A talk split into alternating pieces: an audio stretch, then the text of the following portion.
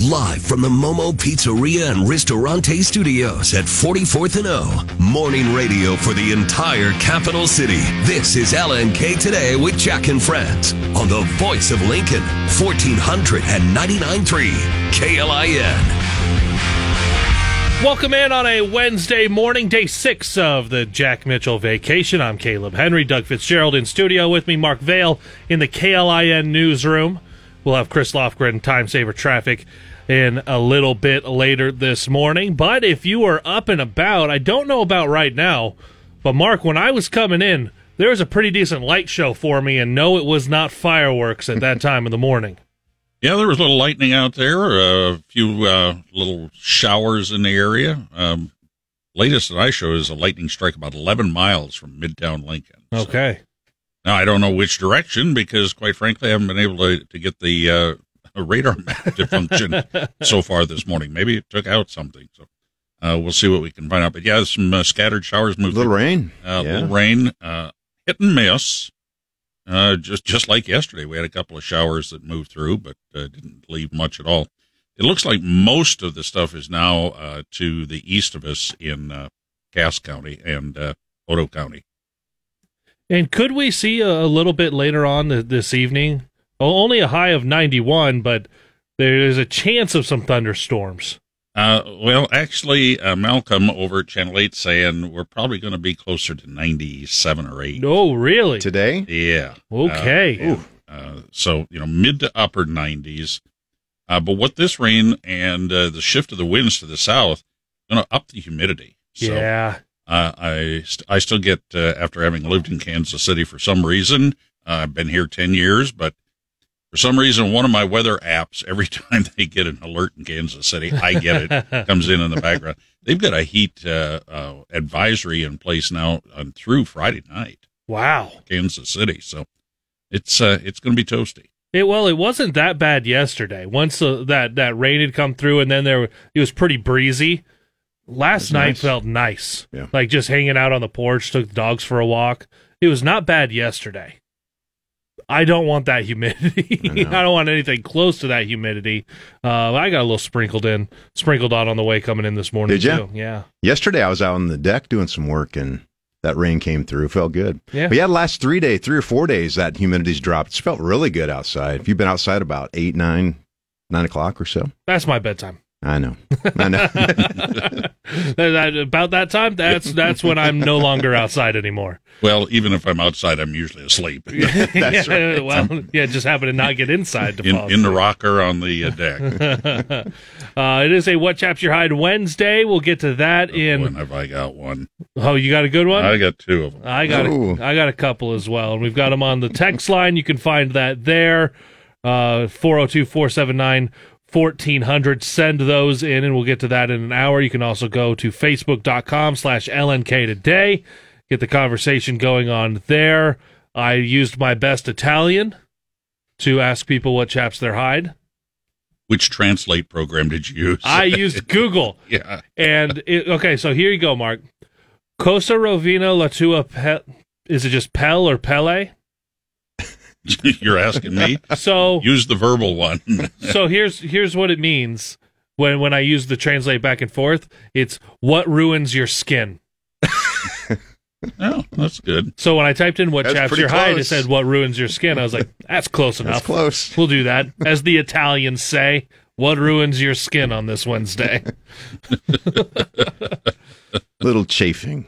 What Uh, so we'll get to that at uh, at seven ten. Your morning drive brought to you by Stonebridge Insurance and Wealth Management. Eight o'clock hour. We do have John Bishop after a phenomenal, phenomenal College World Series. We're also going to talk a little Nebraska Sports Council. Today is the end of their torch run ahead of the Cornhusker State games, which will get rolling in about a week and a half. But what else do we have going on yesterday? I, I saw some because we talked a little bit yesterday about that rollover crash that had happened. Yeah.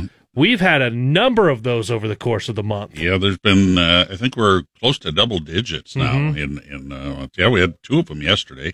Well, yeah, more or less. One very early, and then one yesterday after uh, late morning. I think it was. So, uh, It's been eight rollover crashes in June here in Lincoln. And a couple crashes into buildings. Yeah, yeah, and a couple of crashes into buildings. And, and a matter of fact, the one into the apartment building, the latest one there, uh, they, that vehicle was on its side.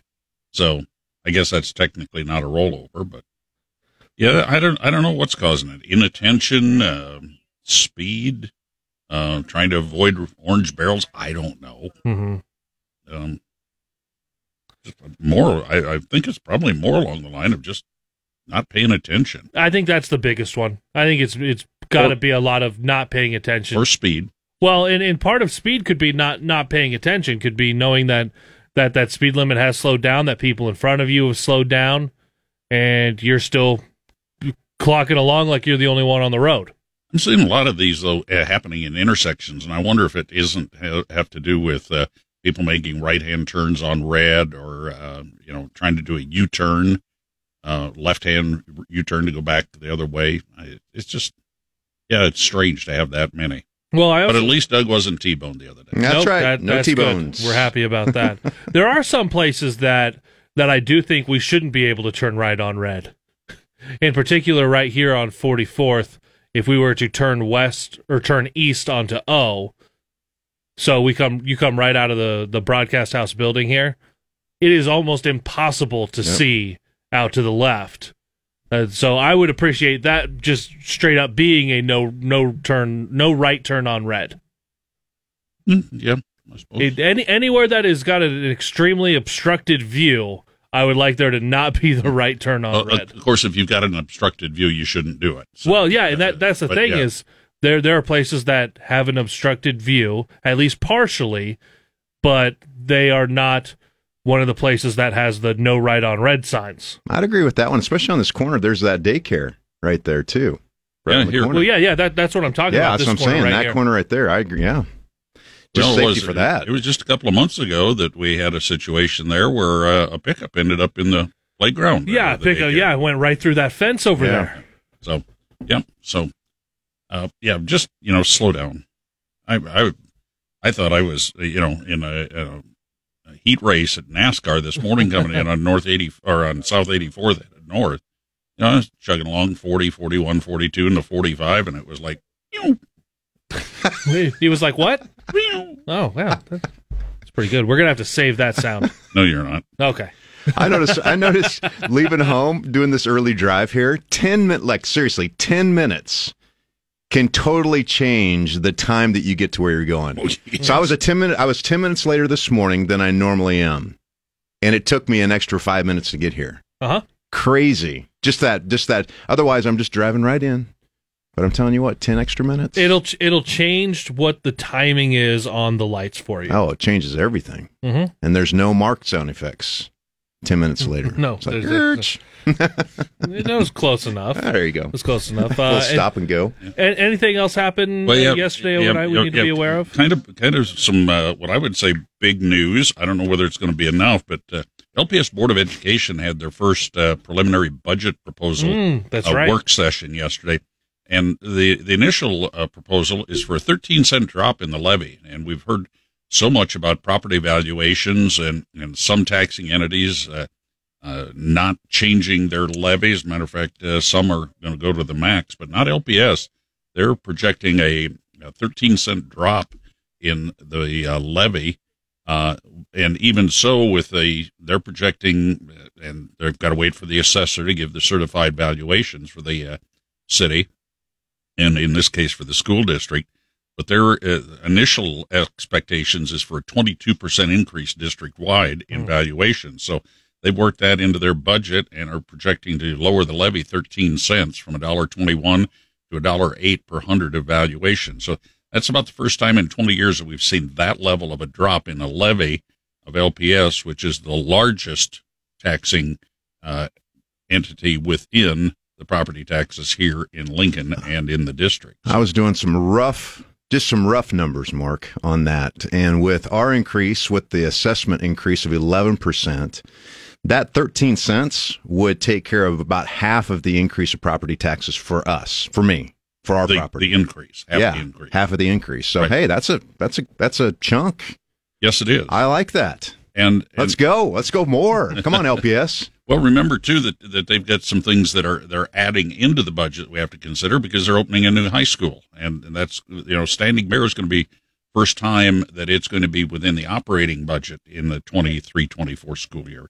So they've got some some growth situations, and of course staff um, uh, salary increases. What I was a little surprised, it's uh, just under ninety percent of the LPS budget is actually in staffing. Hmm. And and as uh, Dr. Liz Standish, who's the associate superintendent for business, uh, just think about those salaries and that amount of money that then goes back into the community through, as all salaries do, what they they pay, what they buy, Right. what they pay for. So uh, it's it's a big enterprise uh, Mhm. uh, and and a big number. But um, there's been a lot of discussion about the valuation increases and uh, calls for for these uh, taxing entities to really look at their levies. Well, evidently LPS so far has taken that to heart in their preliminary budget. Now, the other thing that they announced that the the Board of Education has requested that through this process that even more public events and transparency be done, and they're actually going to hold public events in each quadrant of the district, so Oh. people will be able to to uh, get the story firsthand, ask questions, and they'll also have a district-wide uh, online uh, meeting sometime. I think it'll be in August or September once they get the certified assessment numbers, because then they can put a little more definitive uh, numbers together. So Wow. the process is underway, but uh, total budget of about 514 million for LPS projected for the uh, 23-24 uh, year. So Well, That's that- I mean, like like you said, that they're a large employer yes, here in the city. Well, that's what you were talking about, Caleb. Last, I think it was last week. We were talking about just parent involvement, more communication, more transparency. What a great opportunity! I, I think it's great. Di- And Dr. Standish, I've known her for for years now, and she does a great job with the budget, with communication, with helping people understand where money's going and why. And I appreciate the work that she does at LPS. Well, and re- and think too about all the, that that they have to deal with. They've had the ARPA funding, they had the COVID grants that are not going to happen, you know, in the future. Uh, the legislature has changed the school uh, funding formula, the TEEOSA formula. They're going to get less state aid for general students, but more for special ed. So, I mean, these there's a lot of moving parts in the funding, and then dealing with with costs that, that just go up as we all deal with. So, Mark, can I ask you a stupid question? there is no such thing as a stupid question. Okay. Yes. Well, I am a non-home owning, non-property owning millennial. Right? My head, anytime anyone talks about, well, they raised the levy, they lowered the levy. My brain just says, drove my Chevy to the levee, but the levee was dry. It all goes it it all goes into rental rates because proper uh, right, right, right. So, like, I know it, it does impact me, but it's not something I've ever been like, cool. I know what that is. because you don't see the yeah, you don't see the exact numbers. so for so you. so all it is is just the the institutions add that to your taxes or like just a basic explainer of a levy for me Well, the the the uh, the levy is the amount of money that the entity uh, gets per one hundred dollars of valuation. So Mhm. this is property tax. yeah and there's a lot of taxing entities that uh, are paid by property taxes. LPS uh, is somewhere in the sixty percent of the property taxes that we pay here in Lincoln. hmm okay But, but there's there's other entities too. There's Southeast Community College. There's uh, conservation districts, libraries, and all of this, and they all have their own individual levies. The county has a levy, and so uh, whatever that total goes in there, each of those entities has a certain amount that they uh, uh, request from the property taxes, and that's how it gets. And it's based on the value of the of the property. Yep. okay so so whenever they talk about what's happening with with the levy increase decrease staying the same whatever that's just saying how much they're going to take out of the property taxes that you pay or is it increasing or decreasing your property taxes that you pay Uh, well, it, it depends on Oh. whether they raise the levy, Right. uh, but the other side of that formula is the valuation. hmm I mean, if you have a, a, a house that's valued on a hundred dollars, uh, uh, uh, well, let's say a thousand dollars, and the levy is uh, a dollar eight per hundred, they'd be getting what ten dollars and eighty cents. okay Uh, but if the valuation goes to two thousand dollars and they don't change the levy, the actual amount you're paying is doubled. okay gotcha well So- good I've just I've never known. Yeah. I've never Well, thought to and, and here's the thing: most people, when they purchase a home, don't realize this, and even when they're paying property taxes, they don't understand where you get a statement every year, right? Where your property taxes go, where how it's broken down, where the levies are. Most people don't go through that, so they just kind of pay the taxes and go. Um, but I think it's really important that you do look at that. I've done a couple of shows on that where you just break those down so we have better understand where our money is going. Like where our property taxes are, where we live, um, we not only pay LPS pr- uh, taxes to them, we also pay Waverly and bond issues as well for Waverly School District. So we're paying actually double for a couple of different school districts, which is weird. We're kind of in that weird spot on the east side of town. Um, but yeah, it's uh, it makes a difference. And something like this, like I said, the increase in our property value that they're assessing right now, um, this thirteen cents will take care of half of that increase that we would have had to have paid. Okay. so that's that's And- and then- several hundred dollars. And then you look at what the property tax credit that comes back from the Yep, state. that's going to be new. uh, you know, it helps offset this. But uh, this uh, this is going to go to a, a similar situation on my chap coming up, and, and, and that is that it's uh, incumbent upon us to look at our tax receipts, uh, receipts from our restaurants, from our stores, and find out really how much they are taking. right. Uh, Doug, Or I, I don't want to say taking what they're what Well. they're getting. Well, uh, Doug, you mentioned Waverly yesterday. I, I noticed that Waverly, just like Lincoln, as they as they've talked about what what we have going on with regards to water and trying to be resourceful with that. Well, Waverly is apparently having some issues with. There's, I think it was over a million gallons a day. They're still being used in Waverly right now. When we had the mayor on a week ago, she talked about how much people have really volunteered and stepped up to Right. following some of those restrictions and the the odd even days and when people can use stuff. My apartment complex absolutely isn't. I can tell you that they're they're they're watering so much over there that like the water's just rolling through the parking lot. Like they are definitely not volunteering to slow things down. But Waverly is apparently having having issues up there that that's really dropping their water level. is that part of what? Um, what was it? The they're asking uh, Lancaster County. Is there a mandatory like water restriction? That's a Lancaster rural district. Is that right? part of Waverly or not? I don't believe so. I think Waverly has got their own municipal water. Huh. So, but what it does show is that the the water uh, situation is is tight for Yeah. all of eastern Nebraska, especially southeast. Here, here I found it. It was uh, it was ten eleven had it. There's a water emergency declared for the city of Waverly. Hmm.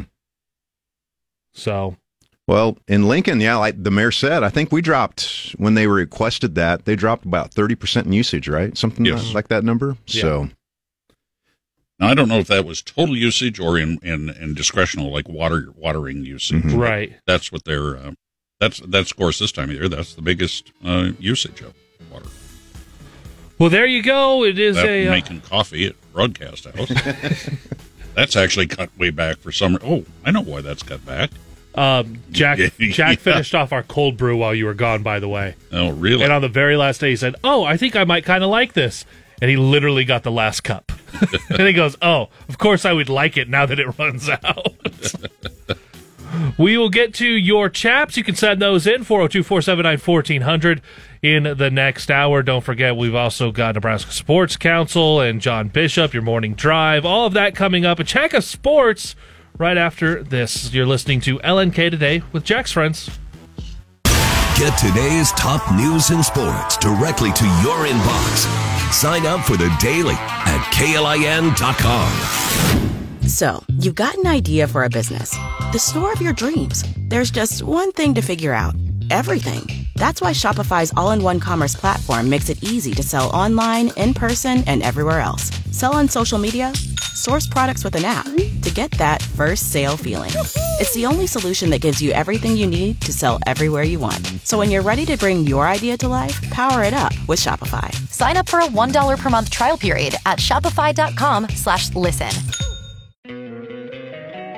Don't you love an extra $100 in your pocket?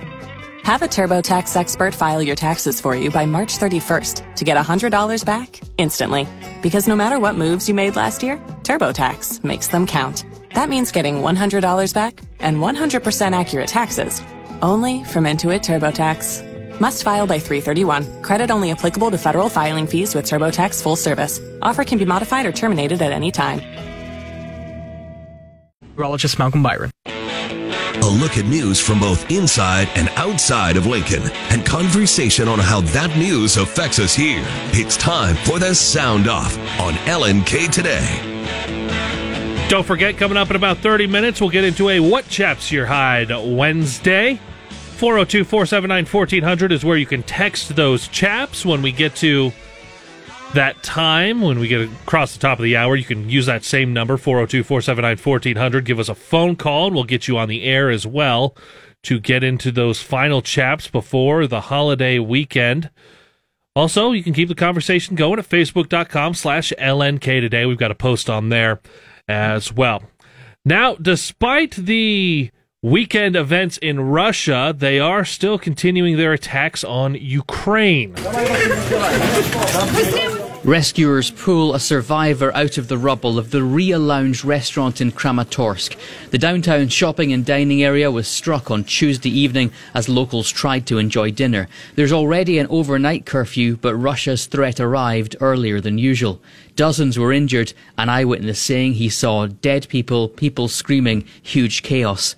President Zelensky said Russia should face the consequences of its actions, defeat, and a war crimes tribunal. Jonathan Savage, Fox News. Again, thank you to Congressman Don Bacon for popping in yesterday and, and explaining a little bit of yeah. what the, the weekend's events were with that, that Wagner group and the mercenaries. And then, obviously, as you heard there in the soundbite, something he had said yesterday where uh, does not think that that group's leader, who is off to Belarus, has long for this world. And that Putin's kind of on a shorter leash too. Yeah, with his what, leadership. and with... that was a great interview. And Caleb, thanks for setting that up because uh, it explained a lot. Go back to the podcast, listen to it mm-hmm. if you didn't get a chance. KLIN.com. Really back here, President Biden hitting the campaign trail for 2024. What the White House is calling a major address in Chicago today as he takes a harder shift into campaign mode this week. The administration is really leaning into an area that has been a weak spot, and that's the economy. And we're going to hear this term again and again now. Biden Bidenomics. What is Bidenomics? The White House is glad you asked. Uh, they just released this statement. Bidenomics is already delivering for the American people, they say. Our economy has added more than 13 million jobs, including nearly 800,000 manufacturing jobs, and we've unleashed a manufacturing and clean energy boom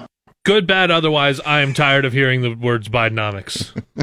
I don't know. It's just, just, started, Caleb. I know. We just learned about it a couple days ago. I know, and it is already. I'm just like I'm annoyed by it. I'm like, just just say that this is your plan. We don't have to put cute names with it, whether we like something or we don't like something. And then start touting something as success as a success when you haven't even seen right, the, the, all the, the, way through. The reason that you put names with something is the so that you can you can tag it to somebody. So when you put Bidenomics excuse me when you when you put Bidenomics, they're trying to put a well, this is definitely tied to Joe Biden, and and for for Democrats, they're trying to obviously make that a very positive thing. If you go back to when we were having all of the the healthcare changes under President uh, uh, Obama, Obama you had it tagged as Obamacare. Well, then that became a negative especially for a lot of conservatives of it's Obamacare. It's not it's not this health care act. It's not this thing that maybe might help conservatives. It's tagged as a negative with the name. And I know that that's all of that's marketing and that's PR and I get it, but you know what I'm excited about? I'm excited to see how Trump spins this. What's he going to call it? Because he'll come up with something pretty hilarious, I bet. Oh, I bet he will. Bidenomics? I haven't heard him say anything yet. Well, but well, when back, he does. Back in 2020, it was more like Hydenomics. Couldn't come out anywhere, am I right? I don't know. Okay, that's terrible. Anyway, as for the GOP campaigns, five Republican candidates hit the trail in New Hampshire. That includes the top two polling candidates Florida Governor Ron DeSantis, along with former President Trump. He's running on 24, the same thing he ran on in 2016 and didn't bring to fruition. Well, why don't you attack others? Because they're not in second place. But soon, I don't think he'll be in second place. Miami Mayor Francis Suarez was not among the candidates in New Hampshire, but did raise some eyebrows when he was asked during a radio interview about religious persecution in China. He gave me homework, uh, Hugh. I'll, I'll, look at what, uh, what was it? What did you call it? A Weeble? The Uyghurs. You really need to know about the Uyghurs, Mayor. You got to talk about it every day. Now, Suarez later tweeted that he is well aware of the suffering of the Uyghurs in China. He also claimed he did not recognize the pronunciation that was used in that interview. That was weird. That that was weird. Not a, I didn't understand the pronunciation. I've kind of only heard the one pronunciation. right. Oh well. But that is the thing when people are running for for the offices like this, it's very different than say running for for city council. Right. Where it's you you know the issues that impact that city or running for mayor. It's you have to know how all the different pieces of the city then work or you're running for a state legislate running to running to be a state legislator and okay, well, now you have to know what impacts your particular district, but also how things impact the entire state. Same thing with being a governor and, and how all of those relationships work everywhere else. And it just builds and builds and builds. By the time you get up to where you're running for the president of the United States, you not only have to know, uh, like, at least have an idea of the intricacies of how things work here, you have to have an, an idea of how things work elsewhere. Now, a big part of that is having a really really good staff around that's you true. and ultimately those that get elected put together a really really good staff. That's your cabinet. That's everyone else's staff and just make sure that people can keep you updated on everything that's going on. But before you get to that point in the white house and building all of those staffs you have to probably build a little bit of staff around you right now for the campaign to make sure you know all of those things so that the people go oh I can already trust that that guy has an idea of what's going on before he gets there and has to learn while he's in Washington. Well, that's a big expectation. You know what I'm saying? I mean, but, yeah. Every president has messed up somehow. You always hear it. They'll latch onto one thing about some mm-hmm. some foreign, you know, term or policy or whatever, and um, they'll latch onto that. The opposing, you know, party will latch onto it and run with it. So, yeah, you have to have a good, good team, but uh, to know all that stuff would be crazy. But like you said, locally that, uh, if you mess up and not you don't know your local right you right. know you're then you're having a big problem. Well i think that's a big reason why you you've seen so many that do get elected to the presidency have that political background. Yep. They were in congress. Maybe they were a vice president. They they, they have this background of working in national politics to where they've had to work internationally, so they already have a basis for all of that. So now we look at works. we go back to the younger candidates that might play a you know part a part of that that yeah. are running. Yeah. So um, here's something. It's a, a, little bit strange. They're finding a, a number of dead whales on the west coast. This gray whale near ocean shores is one of four that have washed up in Washington this month, two in the past week or so. These deaths have become common in recent years up and down the coast, from Mexico up to Alaska. Since 2019, dead gray whales have been washing ashore up and down the western coast. In Washington alone, 83 have died in Washington waters, stranding them on our shores. The latest two whales to wash ashore seem to fit the overarching issue. Many of these whales are emaciated, as if they're starving at sea. Hmm. Starving. So, so what? Like, what would the reason be? Is it is it changes in climate? Is that that changing up how or where their food supply is? Or are we overfishing in some places? I have none of those answers. But if it seems like they're starving, why?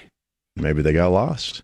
Have you ever seen whales in the in in the in nature? like in the ocean like that? No, I've, I've never. It like, is I've... so awesome. So you know, we travel out to Oregon quite a bit and Washington State, mm-hmm. and um, when you're able to see uh, whales in the wild, like humpbacks, are awesome. Especially like when they have the little ones there, you'll be able to see them come up and swim around in different bays. It's pretty amazing. Mm-hmm. So it'd be hard. It'd be hard to see them wash up right. dead. That would be the hard part. Yeah, I, I think that'd be tough anyway. how do you take care of all that? Air quality from Canada's wildfires is worsening in the United States. AirNow.gov categorizing Chicago's air quality as very unhealthy. The hazy air has led to beaches closing, events like movies in the park at the Museum of Science and Industry being canceled, and CPS moving its summer programs indoors. Even healthy individuals may be experiencing uncomfortable symptoms like difficulty breathing, headaches, nausea, sore throat, and burning or itchy eyes. Haven't noticed it too bad around here, at least for me, because the Kansas wildfires for that sure. Was, yeah, like was... we could feel that impact.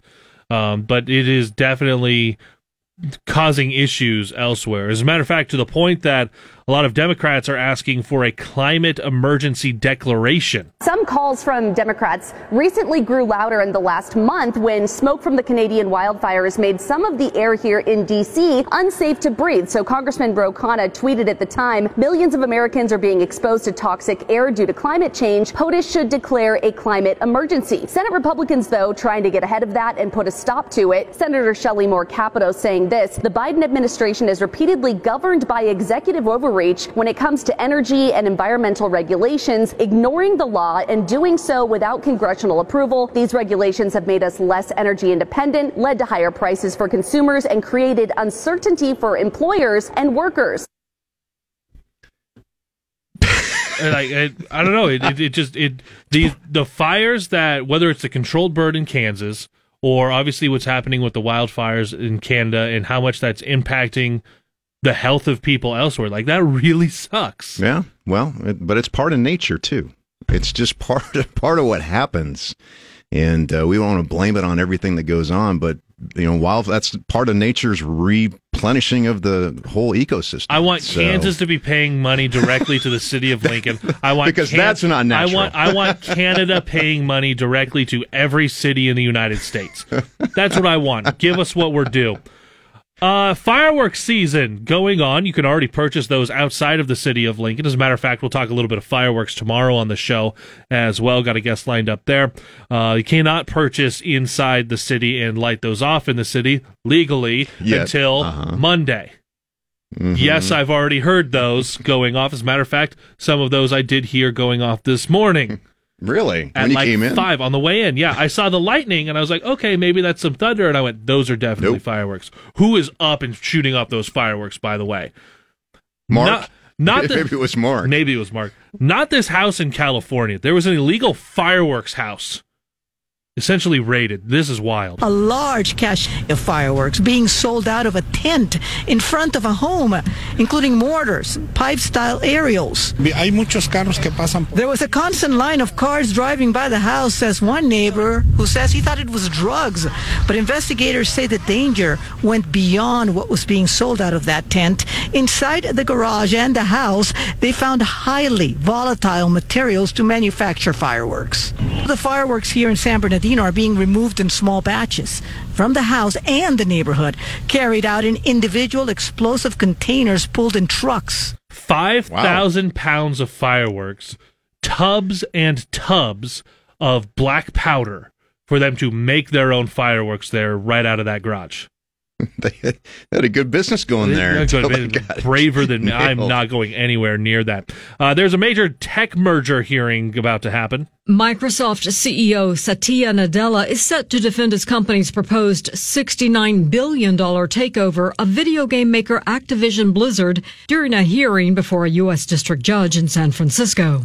It's a deal the FTC wants to block on grounds it would be anti-competitive, but Microsoft argues the opposite, saying the acquisition would actually increase competition, partly by bringing Activision's games like Call of Duty to platforms where they are not available. Carmen Roberts, Fox News. Whenever there's mergers like this, I just hope that one, yes, obviously there's still enough competition that that the manufacturers, that the publishers still have to try to push those developments further, and it can't just be, well, we have the only game for this niche, so we can just roll it out and people will buy it. That's what you get right now a little bit with Madden or some of the Right. sports games where it's you've got EA and that's it. But I remember growing up, you had multiple of the uh, of the college basketball games, and you had to have developments going back and forth. Yeah, the college football one that kind of dominated everything, but when you have multiple different publishers and, and businesses working on these, that's where there's the good competition. That's where you see the developments go forward. And obviously, I want that price point to stay affordable because when again when you just have the one they can kind of control that they can go this is what we want to charge for it now when you have multiple of them they might be in the same ballpark but someone might go we understand that our product is not quite up to what they have established Are you a gamer? yeah i very much A lot? enjoy video Yeah. games yeah yeah i've had a, a playstation 5 and we just got a we just got a switch a couple of weeks ago my my wife and my daughter What's a have Switch? So don't even Nin- know. Nintendo Switch. So it, it's the same family that has like the Wii. Yep. Um, so we've got Mario Kart on there Nice. and, and Pokemon, and um, my wife really wants the Hogwarts Legacy game on there. So yeah, it's like it's fun. I that's just I grew up playing, especially sports video games. Our son did too. We still got like bunches of uh, consoles of different ones, all the different levels. Had to buy the next one. Yeah, always got to You get the next got to one, get the right? next one. Uh, the 5G rollout that is coming up. Eh, We've heard about 5G for quite a bit for quite a while now, but there's that rollout is coming up with a hard deadline. It's causing issues for for planes. Starting this Saturday, wireless networks will be able to boost the power on their 5G towers near airports. And airplanes will be required to have updated equipment to make sure those 5G signals don't interfere with their ability to land in bad weather conditions. If a plane doesn't have that updated equipment, they won't be allowed to land in low visibility conditions. Right now, the Transportation Department says this new rule will impact around 20% of domestic aircraft and nearly a third of international planes flying to the U.S. And if there's bad weather, that could lead to even more delays and cancellations. And you talk low visibility conditions. You have that right now because of those wildfires out of Canada. That's right. That's a thing that's There happening right now. And going into this weekend, you are going to have so many people lighting off fireworks. And we see what that haze looks like. So right away, but low visibility conditions, it's not a low hanging cloud. Like you immediately have this. Canada, start paying us money. Uh, there's some new pizza rules in New York City. Did you hear about this one? Under these new New York City proposed rules, any restaurant that purchased a coal or wood powered oven before 2016 would have to attempt to reduce emissions by 75%, and that could include purchasing a filter that's up to $20,000 in an estimated cost. That's something that pizza shop owners are very concerned about. They're also worried about potential impacts on the taste of their pizza. You got what do you got? Wildfires now. You got you, you got got smoke. You got pizza. We've got ovens the burning. emissions out of the We got pizza ovens. It's, Last one we'll we'll squeeze in right here. Wheel of Fortune has got a new host. Yes. And he's kind of doing everything anyway, Ryan Seacrest. saying on Instagram, quote, I am truly humbled to be stepping into the footsteps of the legendary Pat Sajak. I can't wait to continue the tradition of spinning the wheel and working alongside the great Vanna White. So his new gig comes just months after leaving Live with Kelly and Ryan after six years where he had great success, ratings, including 29 straight weeks as TV's number one syndicated talk show. He expects to continue his other work as host of American Idol, a New Year's Eve special, On Air with Ryan Seacrest, American Top 40, and his morning show on LA's Kiss FM radio. Maybe find someone else who's not as busy. someone else that like that's just their thing. You know, Pat's daughter mm-hmm. had been doing some work for Vanna. So maybe when Vanna retires, I'm assuming that They- Pat's daughter is going to take. They take keep over a her spot. Sajak on the show. Yeah. I don't think that'd be a bad idea. 655, we'll talk with a cop next on KLIN. When you're. They done it. And now LPD needs your help. Crime Stoppers on LNK today. Joined in studio by Officer Chad. You guys haven't gone and found a, uh, a fireworks house with 5,000 pounds, have you? I know, but that would be quite the kerfuffle if we did, wouldn't It, it? it would. It Yes, would. no. Um, what, what's anything close to that? Like, what, what does this weekend look like for for you guys? Well, the the weekend should be fairly quiet. Monday and Tuesday, you know, we're, they're going to be a little flabbergasted trying to keep up with all the calls they're going to get about fireworks. Um, just a friendly reminder: fireworks are permissible to be used 8 a.m. to 11 p.m. on the third, and 8 a.m. until 11:59 on the fourth. Um, bottle rockets not legal. Sky lanterns not legal. Just about everything else, even artillery shells for the most part, are are legal and okay to use. Just be respectful of your neighbor. That's all Mhm. we ask. Um, if you can sort things out on, on your own with your neighbors and not get into too big a kerfuffle before you have to call us, that'd be great. All right. Well, trying to use that word a lot apparently in here, and it's got me feeling flabbergasted. so I don't I- know where. What do you? do what do you? can. What are you guys working on right now before we get through the weekend, where inevitably it's a holiday weekend and we'll get some crazy stuff come out? Well, like always, we have some fraud alerts going on. Uh, the mail in the very top story this week fraud alert uh, suspected using numerous credit cards throughout Lincoln. Uh, he's gotten away with thousands of dollars in fraudulent and bogus charges, of several different victims. Uh, we have a decent picture of him at a few checkouts. And if you look really closely at the picture that's got a circle around him, he's got some uh, pretty distinct markings on his hands. And we've also got a good shot of his his actual vehicle. It looks like a gray Dodge Durango, maybe a um, one of the RTs, the really hot rodded Durangos. Yeah. And the next one we have is Best Buy walkout. Um, I gotta, you gotta give this guy an A for style.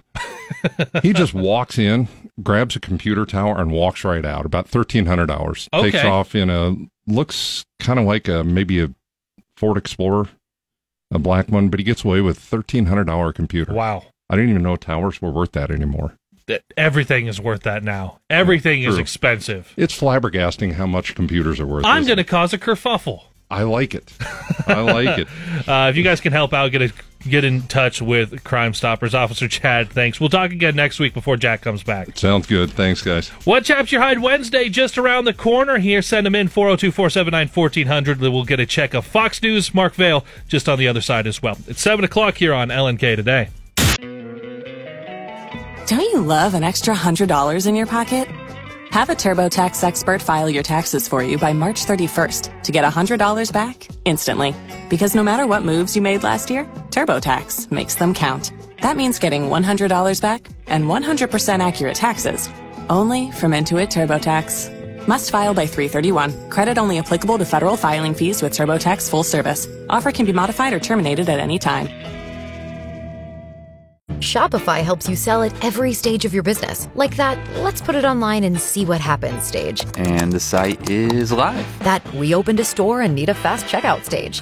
Thanks. You're all set. That count it up and ship it around the globe stage. This one's going to Thailand. And that, wait, did we just hit a million orders stage?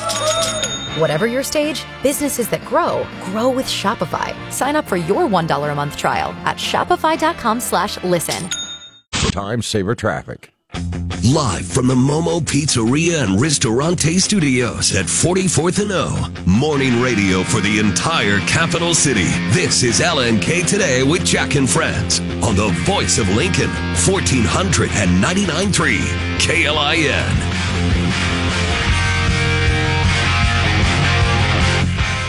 We're in on a What Chaps Your Hide Wednesday. Caleb Henry, Doug Fitzgerald, and Mark Vale. So if you've got it where you're feeling like, yeah, that's kind of irritating to me, maybe other people can relate. Well, you don't need to burden everyone in your social circle with that your family, your friends, your pets, whatever.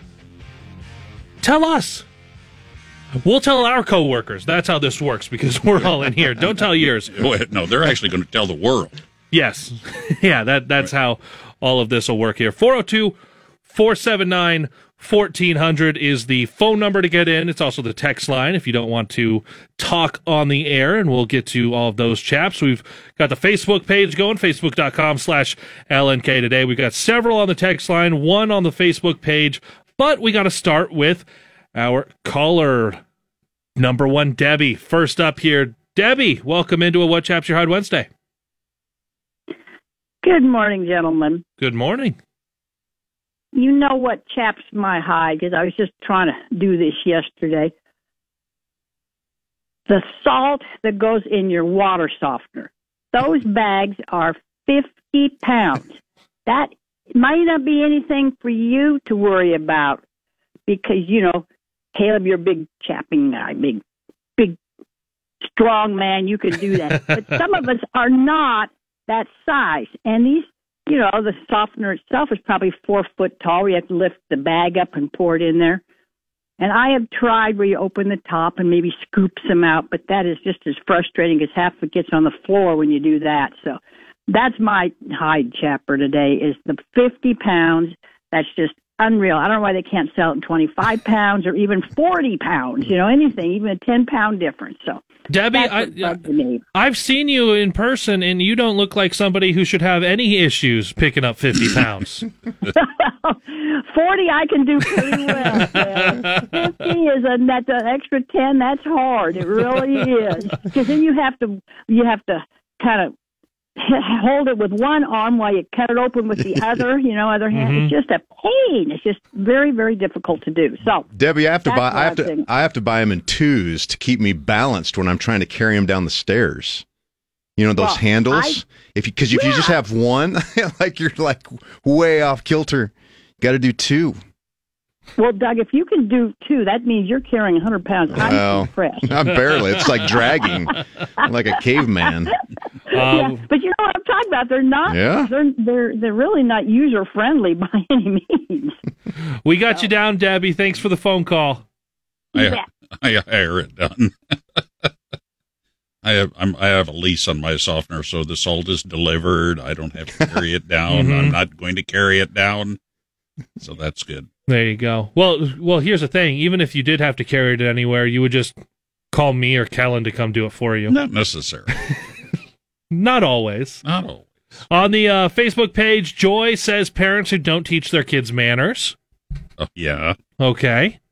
I'm always interested to know, like, in what situation that is. yeah. There's a backstory there somewhere. There's somewhere. Yeah. there.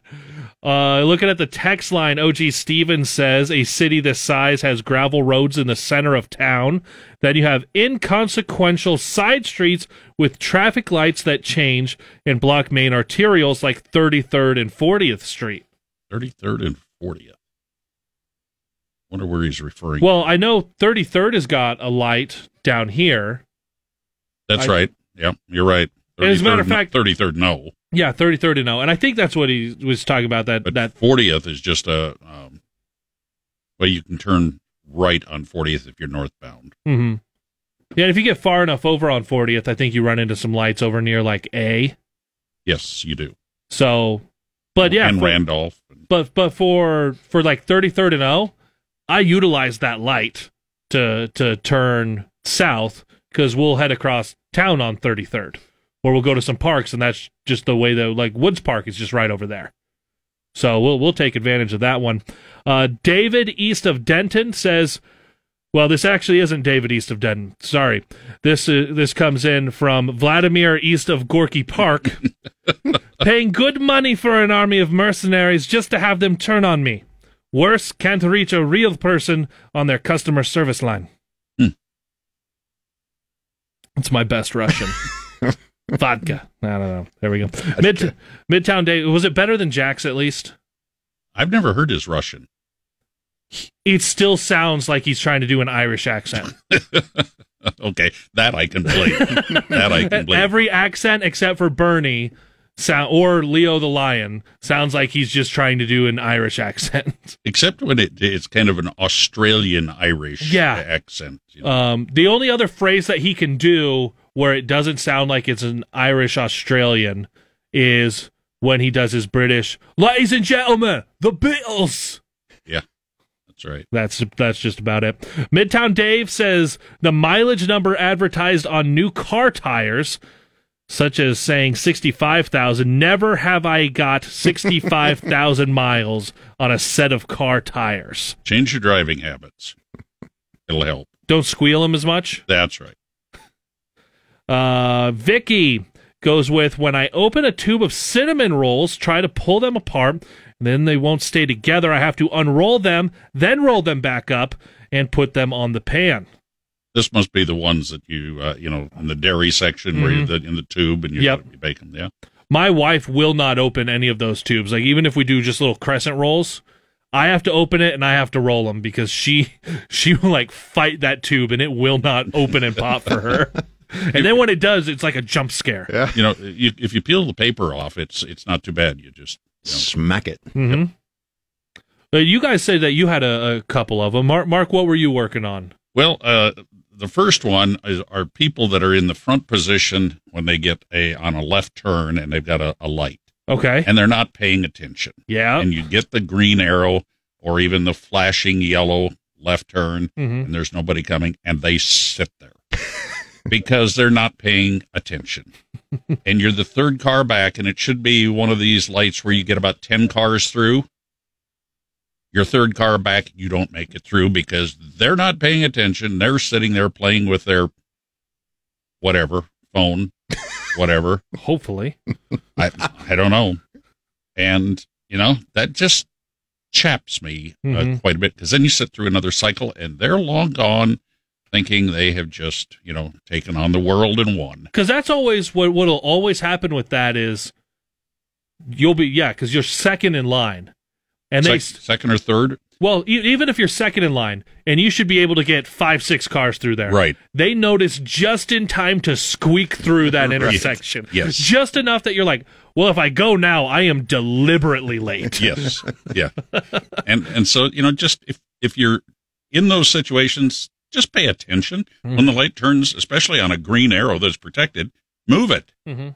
especially on those like we've got out here at 44th and O to turn south, that it's, you know, it's measured in nanoseconds for the left turn on green, you, you know, if, if you blink you may miss it anyway that's right. even if you are paying So, attention. so if that's you that accidentally, you know, forgets to turn on the light, which has happened to me before, and you get honked at, do you get? Is it okay to honk then? for, for the person behind you to honk. Yeah, Yeah, because honk? because there's to me there's a couple different situations of honking. There's I'm really pissed and I'm honking, and there are times where it's you just give like a little quick one, Little and it's it's just a little attention yeah, getter. yeah. When you're laying on it and you've got an arm out the window doing stuff with your hands, that's a little bit excessive. But if it's just to get somebody's attention, I'll hate that. I'll I'll just like just give just a little beep, Little beep. just a little beep, just to be like, hey, I can see through your window that you're not even looking up. Are you a honker, Mark? Not usually. No, I try not to. I very much Or you try sit not there to. and wait and wait. But, but if Should I? But if I can see, I want them to be, I- feel bad about it. I need them to move for me to get through this light. Otherwise, we're all just hanging out, and then, like Mark said, they're going to be long gone. Just a little beep, but then all of a sudden, I get the bird out the window, and I'm like, "Yo, dude, you weren't you were the one not paying attention. Like, why is this on me? What what am I doing here?" The other one, and I'm not going to name the locate the uh, the actual business. But, Okay. Uh, out for breakfast recently, and uh, was noticing the receipt when they brought the the, uh, the ticket. Mm-hmm. Oh, is this why you were saying earlier, not just with tax with your with your Right. tax valuations to, to check the receipts? Yeah, check the receipt. And and uh, it was a breakfast, so it was a cash transaction. You know, no big deal. But I looked at the uh, the the check and or the little printout, and there's a thing called a convenience fee. And I'm going. Um, looked at the the menu and didn't see any disclosure there on what the convenience fee was, and so I asked, and they said, "Oh, that's that's to cover our credit card costs." Well, okay, but then disclose it. So Mhm. I said, well, we're paying cash. She said, okay. And that was it. We paid the convenience fee. You paid the convenience fee for their use of cards when you paid cash. Yeah. Now I'm not going to, I'm not going to disclose the name of the business because, you know, it's, they, and they've got every right to do it, but Hmm. I think something like that should be uh, disclosed a little more discreetly or simply put on your menu or, or on, uh, on the, the ticket that if you're using a credit card, there is a convenience fee Mhm. added. Yeah. But don't just put it on there, collect it regardless. Yeah. So, Interesting. and and I'm kind I'm kind of that way with a lot of receipts. I wish we'd get them on on when we fuel up a vehicle. I wish there was a complete uh, delineation of all of the taxes that are on uh, price of a gallon. Oh, of a full a full breakdown. a full breakdown: state, federal, any local taxes, sales Mm. taxes if it's applicable. And I, I think that's the way it should be. Uh, I mean, we've got you know we've got the arena tax for some entities here in Lincoln. We've got occupation taxes. Like you go fill up, you go fill up ten gallons, and it says on there, well, there's there's this half cent sales tax, and so you're like, okay, it's, well, it's a gas tax in that well, case. well, yeah, yeah, yeah, but but or yeah, half cent gas tax, and you fill up ten gallons, and then all of a sudden that's that's what five cents, but so so it just lists five cents on there, specifically for where it's going. Right. And so what you're looking at is the price of fuel. Mm-hmm. Uh, and and you get I mean we talk about fuel being what 339.9 but the actual cost of the fuel is probably in the 280 Yep. range. Yep. Everything else is taxes. Mhm. So Interesting. I had one yesterday, and as soon as it happened, I went, I have to remember this for chaps. So there are times, all of us, no matter how safe we are, there are times we are in the wrong on the road. It happens. Yep.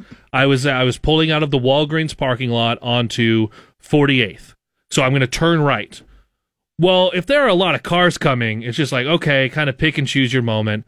But people getting into that right lane, a lot of them, if they have their blinker on before they get to where would be the turn into Walgreens, that blinker is on, they're turning into that parking lot. Whether it's to go to, to Walgreens, that bank that's over there runs or whatever, mm-hmm. they're turning into there.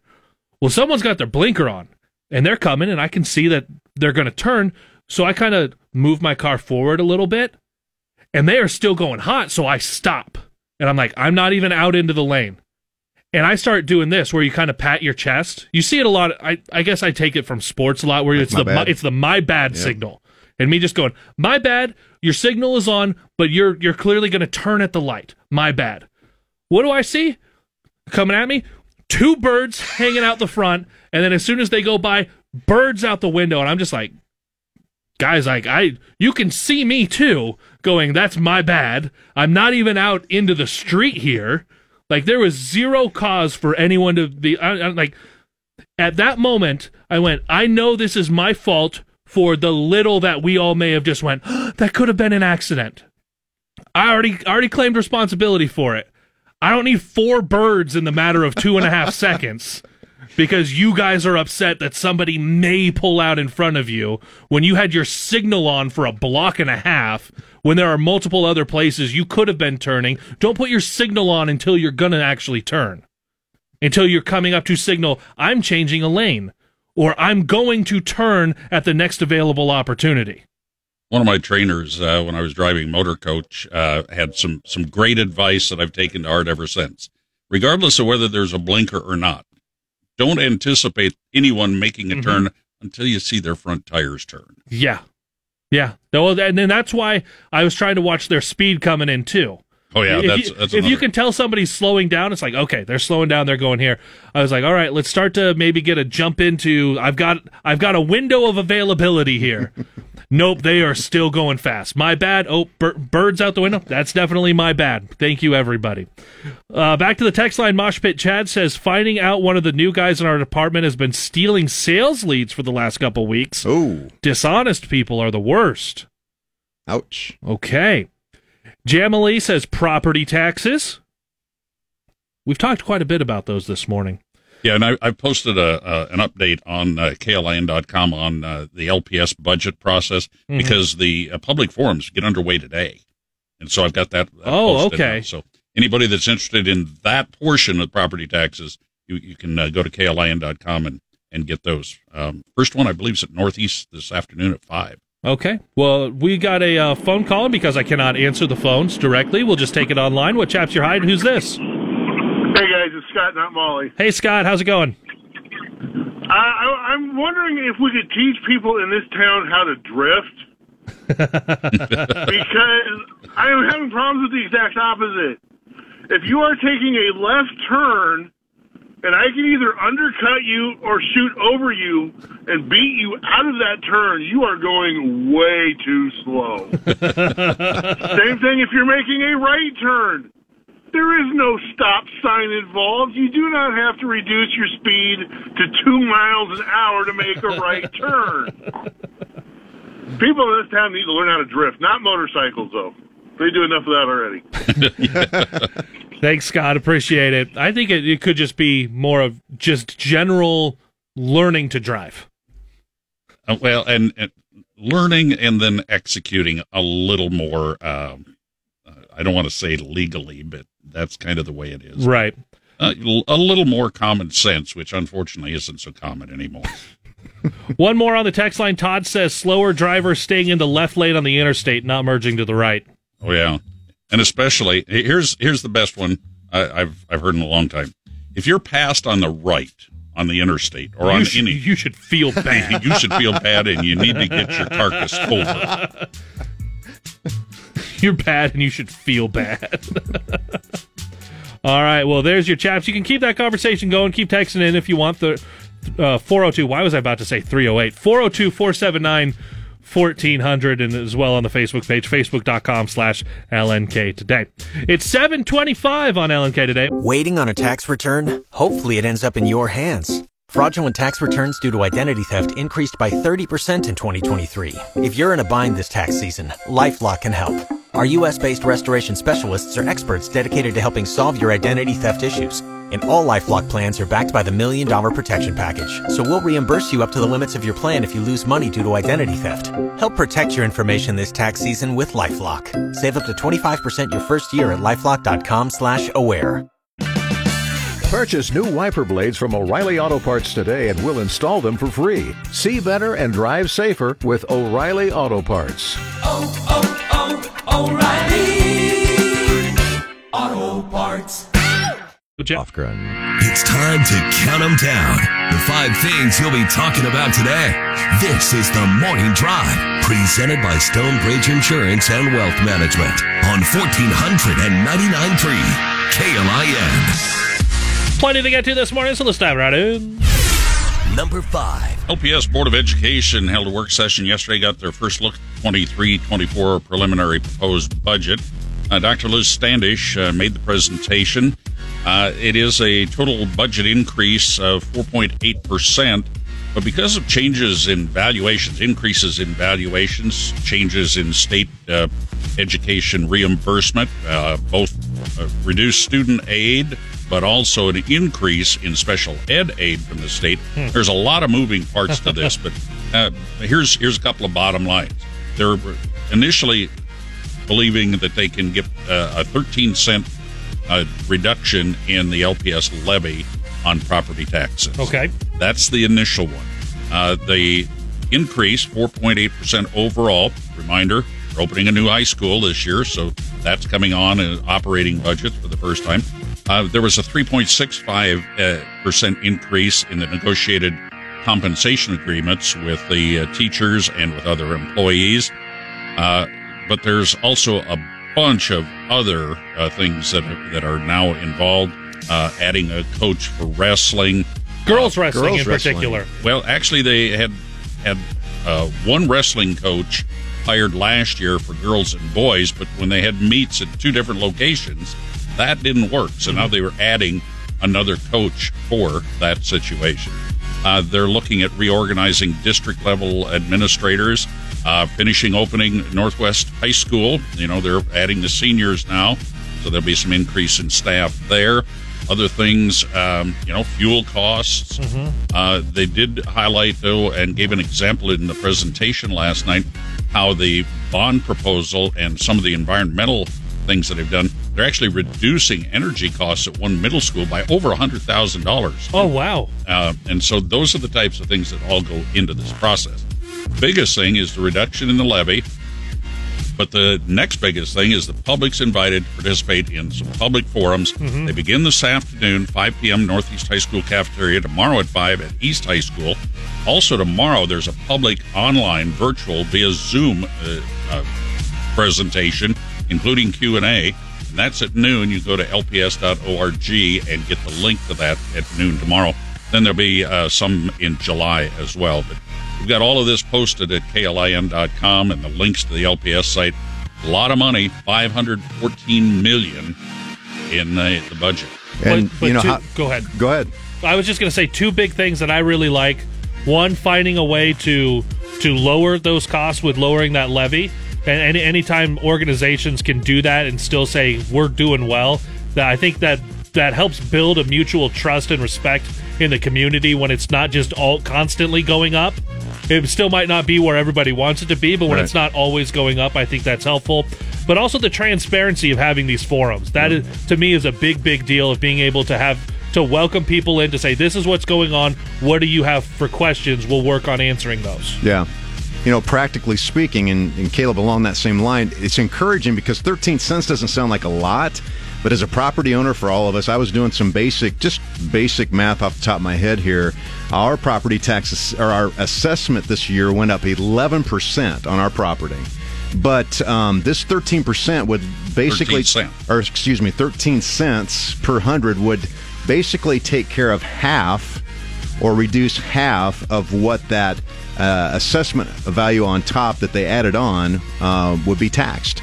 So it's a, it's it's pretty significant. And on top of that, going back to what you said, Caleb, is it makes me feel a lot better as a property owner knowing that the leaders in our city are you know really taking serious um, handling funds correctly and understanding that property owners these assessments that came out shocked a, a lot of people and They're looking at an uh, at a district average of a 22 percent increase Yeah. in valuations. They won't get the certified numbers until August after this protest is done. But you're right. Uh, yours went up. What did you say? 11 percent. Ours went up 11%, but last year it went up another like 8 or 9%. So we're looking at over 20% just in two years. And there's some in the city that have reported over 50 percent increase Yeah, in wow. valuation. So, So that 13 cents is a good deal. Um, but, but like you said, Caleb, too, knowing that our leaders are, you know, probably personally hit, getting hit as well with property tax assessments and, and those increasing, that they're taking that serious. So Yeah, the indoor quality projects that I mentioned, you know, o- uh, over 100,000, I just found the number. Past bond referendums, they've done this indoor quality, air quality project. It's reducing energy costs for the district this coming year, $148,100. Wow. And when you consider energy costs keep going up and up, and you can uh, reduce it by those types of improvements, uh, uh, that gives me some uh, uh, better feelings about trying to be good stewards of, of funding. But but to get to that, to do those projects, it costs money to do those projects. Correct. To get to the point where you can make savings down the road. Correct. So, All but, right. uh, KLIN.com, we've got uh, the links to it. There's a lot of information. There's a lot there. But these public forums, and you know, this this is the type of uh, story that is a lot deeper that we can get into, even in a two, three, four minute discussion here. We, we might have to take an entire show just to dig into all of that, Uh, re- that- realistically. But even then, That's not enough. yeah, yeah, there's so much. There's really intricate. So, uh, encourage you to visit klin.com and, and go check out all the details on there. And of course, get to those forums. That first one coming up this afternoon, five o'clock at Northeast High School's cafeteria. Number four. Well, yesterday we talked about the uh, what was it, 405 million in broadband Yes. for the state, and, and uh, I believe you talked to Congress. Well, I know you did. Yep. With Congressman Yep, he Bacon about it, it. talked about it a little bit. Later yesterday, uh, Governor Pillen announced the appointment of Patrick Haggerty as the state's first broadband director. He'll lead the Nebraska Broadband Office. It was established by Executive Order 23-02 and LB 683, which is going to coordinate broadband development and deployment around the state. So, a lot of activity, a lot of action underway on getting broadband expanded in the state of Nebraska. Do we have an idea of what the obviously we were able to get the announcements this week. We talked with Congressman yesterday, and you have the announcement of someone who's going to be that director. What does that look like, or or do we have an idea of a timeline for for any of this? When does stuff start? When can counties expect to get any changes? When can people, especially out west, expect any changes? Well, I don't think we've seen an official timeline, but several projects are already underway. There were some things uh, funded by ARPA funds that were discretionary. I know the Lancaster County uh, Board of Commissioners approved some broadband expansion in the county. Public Service Commission announced, I believe it was yesterday or Monday, the approval of uh, like 60 some million dollars in projects in rural areas. Again, funding from other sources. So, uh, things are, are already in the process, but the, the coordination through this new office should help uh, coordinate and and make sure that the deployment gets done in a timely and efficient manner. That would be at least that's my understanding of the goal of that position. And it was both uh, uh, put forward by the governor and the legislature. They all approved it. Good because uh, this is such a very important, uh, especially in areas that, that we've talked about before: education, medical care, uh, agriculture, uh, manufacturing in these rural areas. Uh, it's just something that, you know, 10 years ago, we really didn't think much about it. But now it's such a uh, an integral part of what we do every day. You just got to consider this as a way to go. well, that, that was one of the things that I asked the congressman yesterday was if if his colleagues in, there in Washington understand just how advanced technically agriculture is now. No, they don't. Have And, and, he said they don't. No. They just they don't. and and it ties into so many areas other than just technology. I mean, you look at at climate issues and, and water issues, irrigation, how technology is so involved in, in monitoring those types of things, all types of things, not just not just agriculture, but communities uh, across the state. Absolutely. So, yeah, uh, big step forward in these areas. Uh, the 405 million, by the way, came from the uh, infrastructure bill that uh, Congressman Bacon, Bacon and Senator Fischer supported Correct. in the first year of the Biden administration. Correct. Yeah.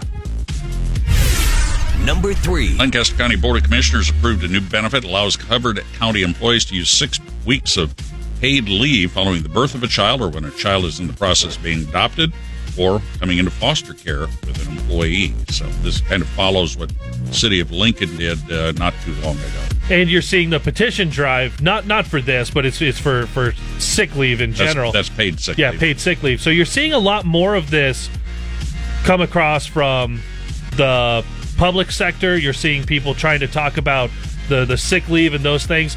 This this to me leads to to something a, a little bit different. That when you're looking at the the trends for different generations, and I know my generation as millennials, it's it's been said that we job hop way more than our than than Gen X did, and, and uh, certainly a lot more than uh, than Boomers did.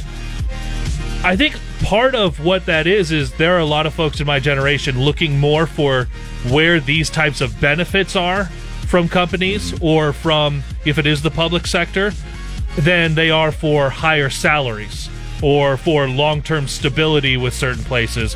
Uh, when you have a board of commissioners go and, and add that benefit for six weeks paid leave, that's a that's a big deal at, at not only bringing in employees but retaining them as well. and younger employees too. Mhm. And I honestly, I was surprised that the county didn't already have this in place, um, especially for for this. So, and I, I love knowing that they're also taking care of adoptions and foster care. That uh, that's a that's a huge benefit to families that are, you know, trying to to meet needs of people in our community. So. How how Mark just just on your your years of wisdom, how many how common was something like this 30 years ago? It wasn't. Like like when, did this really start to pop up that places saying we sh- we should take advantage of the immediate after there's there's a baby born and it's not just well somebody's going to be gone a couple of weeks. Well, it really started, uh, if, if I recall my history correctly, with the Family Medical Leave Act that was passed uh, what, 20 years ago, probably. But that was allowed for maternity leave and that type of thing uh, after your, you know, if, if you had any earned sick time or vacation Mhm. time, you had to take all of that. And then you could get up to X number of weeks unpaid. Right. So this is just kind of a, a metamorphosis of, of those programs. It's uh, been coming in and developing over the course of the past probably 20 plus years. Okay. But uh, to, to mandate or to offer paid leave on things like this, uh, you got to get into the details. Does that are you required to, to exhaust all of your vacation and sick leave 1st Mhm. or is this a separate entity? And, and you'd have to look into those each individual plans. So, Right. um, the paid sick, uh, paid leave for this type of thing is fairly new in in the historical perspective of what uh, Okay. paid leave was. Yeah. Well, thank you for that uh that refresher. A historical perspective. Number two. Quinn Clark committed yesterday to the Huskers. 2024 receiver legacy prospect from Bozeman, Montana. I'll let you uh, go to all the details because it sounds like he's uh, quite a uh, quite a receiver. Well, he he wants to fulfill that dream of playing where Dad played, and yeah, that's the former Nebraska I-back Ken Clark who had played here. So when you get some of these legacies, we've we've talked about that a little bit on on these on this recruiting that you get somebody who they missed out on Dylan Raiola, Right. right? But if you can get some guys who they grew up loving the Huskers, there, there's a little bit different there. There's some, there might be a, a four star who fell in love with Nebraska, and there might be a three star who grew up loving Nebraska.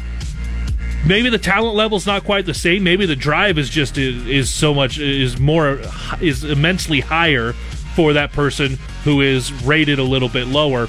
We'll have to see with this one. That now makes three wide receivers in this class. They've got 20 in the class. They're 16th nationally, fifth in the Big Ten right now, according to the 24 7 composite rankings.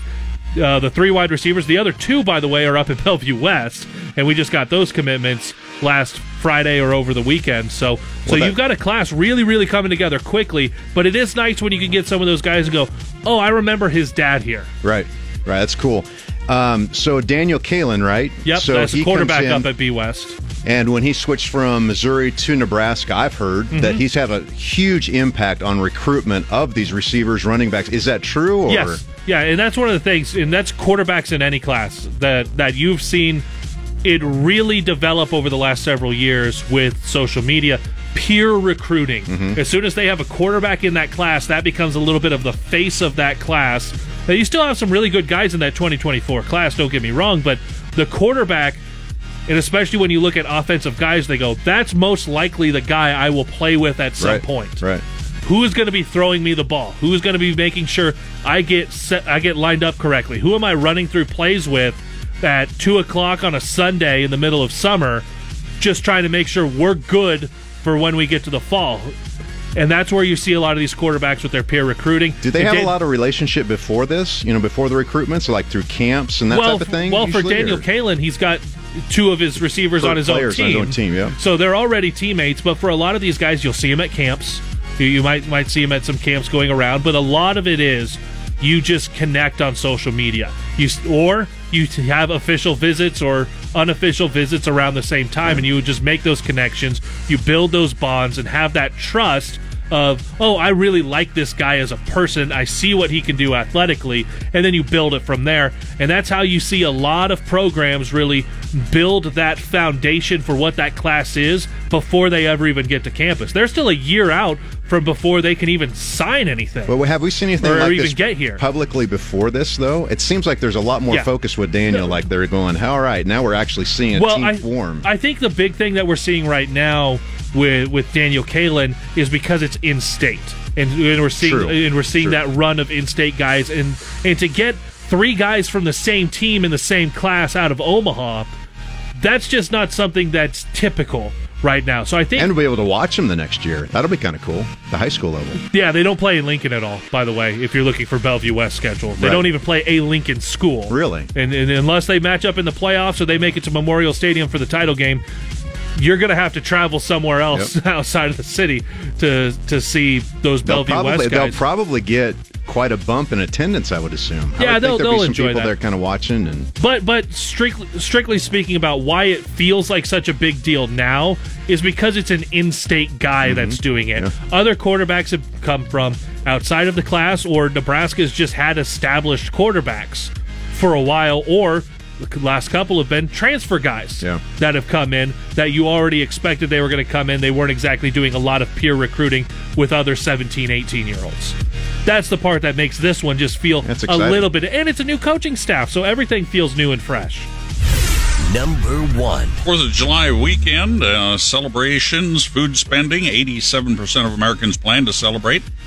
Nine and a half billion to be spent on food, and our good friends at uh, Wallet Hub, Wallet Hub, put together the 2023 best and worst places for the Fourth of July celebrations. They compared the largest 100 cities with events: Los Angeles number one, Lincoln number 63, Omaha number 79. Nine and a half billion on food, 150 million hot dogs to be eaten, three billion dollars to spend on July beer and wine, and 2.7 billion estimated to be spent on fireworks last year. More this year. Well, I disagree with that ranking. I think the number one place in America to be for Fourth of July celebrations is Oak Lake Park on July 3rd for the Uncle Sam Jam. Because you got music from all of us here at Broadcast House, and they'll be on our stations as well. And it's free. You can find that information at klin.com, by the way. that's that's your morning drive brought to you by Stonebridge Insurance and Wealth Management. Coming up on 8 o'clock here on LNK today with Jack's Friends. When you're Live from the Momo Pizzeria and Ristorante Studios at 44th and O. Morning radio for the entire capital city. This is LNK Today with Jack and Friends on the voice of Lincoln, 1499.3 KLIN. 8 o'clock hour, Caleb Henry, Doug Fitzgerald in as Jack Mitchell's vacation continues. He will be back in a week and a day next Thursday. But because he's gone, that means we get to bring in a few different people. And of Yeah. course, we got to talk with our friends of the Nebraska Sports Council ahead of the Cornhusker State Games, which do begin in a week and a half.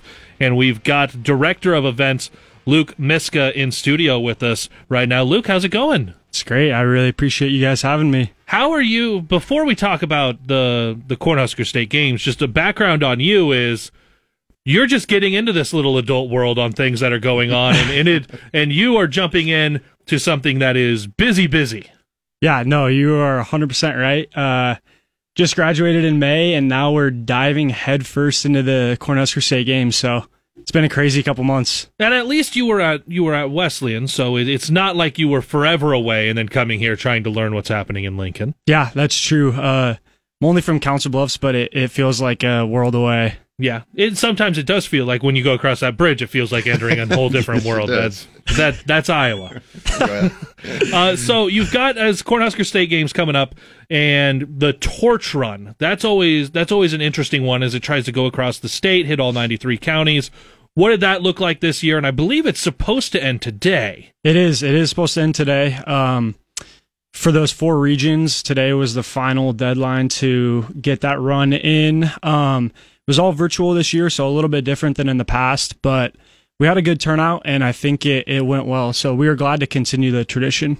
So how did that work virtual? Were people just live streaming while they did it? Was it just posting a picture? How did that work? So the the cool part was people could kind of make it their own. So um, some people sent in pictures, some people sent in videos, stories, just kind of whatever they wanted to do. Got the opening night. So the torch run's supposed to end today. Opening night is not until July 6th. So that's next week. That's what, Friday, Thursday next week? Look at the calendar. Thursday. Thursday. Thursday next week. Outside of Pinnacle Bank Arena, they'll do the lighting. What, what's all what's all planned for for the opening night? Yeah, so we have a, a little made for TV uh, sort of torch lighting. Um, we're gonna have some Husker athletes down there to to do an autograph session. Um, we're gonna have some free ice cream. So it, it should be all in all a pretty good time. 7.30 to 9 will be the lighting of the cauldron in front of the pinnacle bank arena. Uh, 8 o'clock is was when that lighting will actually happen. What kind of as you have those husker athletes there folks getting autographs they they can't just get anything autographed right? There- there's a few different limits on that As far as I know, you can get whatever you want autographed. So bring some cool stuff. uh, sh- and the recommendations shirt and ball cap a, a, a photo and then maybe a, a baseball or a softball volleyball that, that, that they bring depending on the sport would be helpful because Yeah. we're, we're not going to go up and ask i'm not saying he's there but jeff sims to sign a baseball Yeah. he's going to be your football guy Yeah, that's- that's fair. so you go through on that um, as you get into all of the different sports i know a, exactly a week ago was when the registration stopped to get the t-shirt can people still, even though we're only ten-ish days out from the start, can they still register for anything? Or A- absolutely, yeah. We we hope people do. Um, you, the only thing you're not going to get is that that free T-shirt, but every single sport as of right now is still open for registration. So we'd love to have people that are on the fence right now. What's the final deadline for that?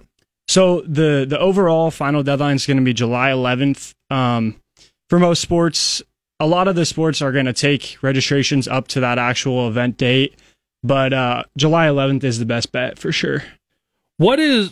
There's so many sports that that always show up on there. It feels like it's the it feels like it's the Olympics, and I think that's that's part of the charm for it. And you'll you start to dive into a lot of the well, it's five on five basketball, it's three on three basketball. Well, you've got all of the track and field, and now you've got pickleball, and there's tennis, and there's archery and badminton, and it's all over the place. What are what are some of your favorites as as you've looked down the listing when you get your real first taste for you of the Cornhusker State games? So I gotta say, one of the most unique things and most unexpected things for me was actually skydiving. So we've got we've got all those classic sports, but we've got stuff like skydiving. Uh, you said pickleball. Um, bocce ball is a new one this year. There, there's just something for everyone. So it's it's truly awesome. How does skydiving work? So I'm not I'm not a huge skydiving guy personally, but I know we have like a it's a formation team competition. So I guess we have videos and there's judges that go through and and judge how well the team sky dove Wow. together. Where is that at? Do you know the loc? I So- mean, the locale where they do that? Yeah, so it's at the Lincoln uh, Sport Parachute Club, I believe. Um, so it's outside of the actual city. Wow. Yeah. I didn't even know that, that so existed. they have they have several events for this, Doug. Really? I didn't even know this was a thing. So they have formation skydiving, an open division, and an intermediate division. They also have classic accuracy square, which is open D, and they have classic accuracy square beginner A, where then there's a limit on a number of jumps. we need to sign Jack up for that.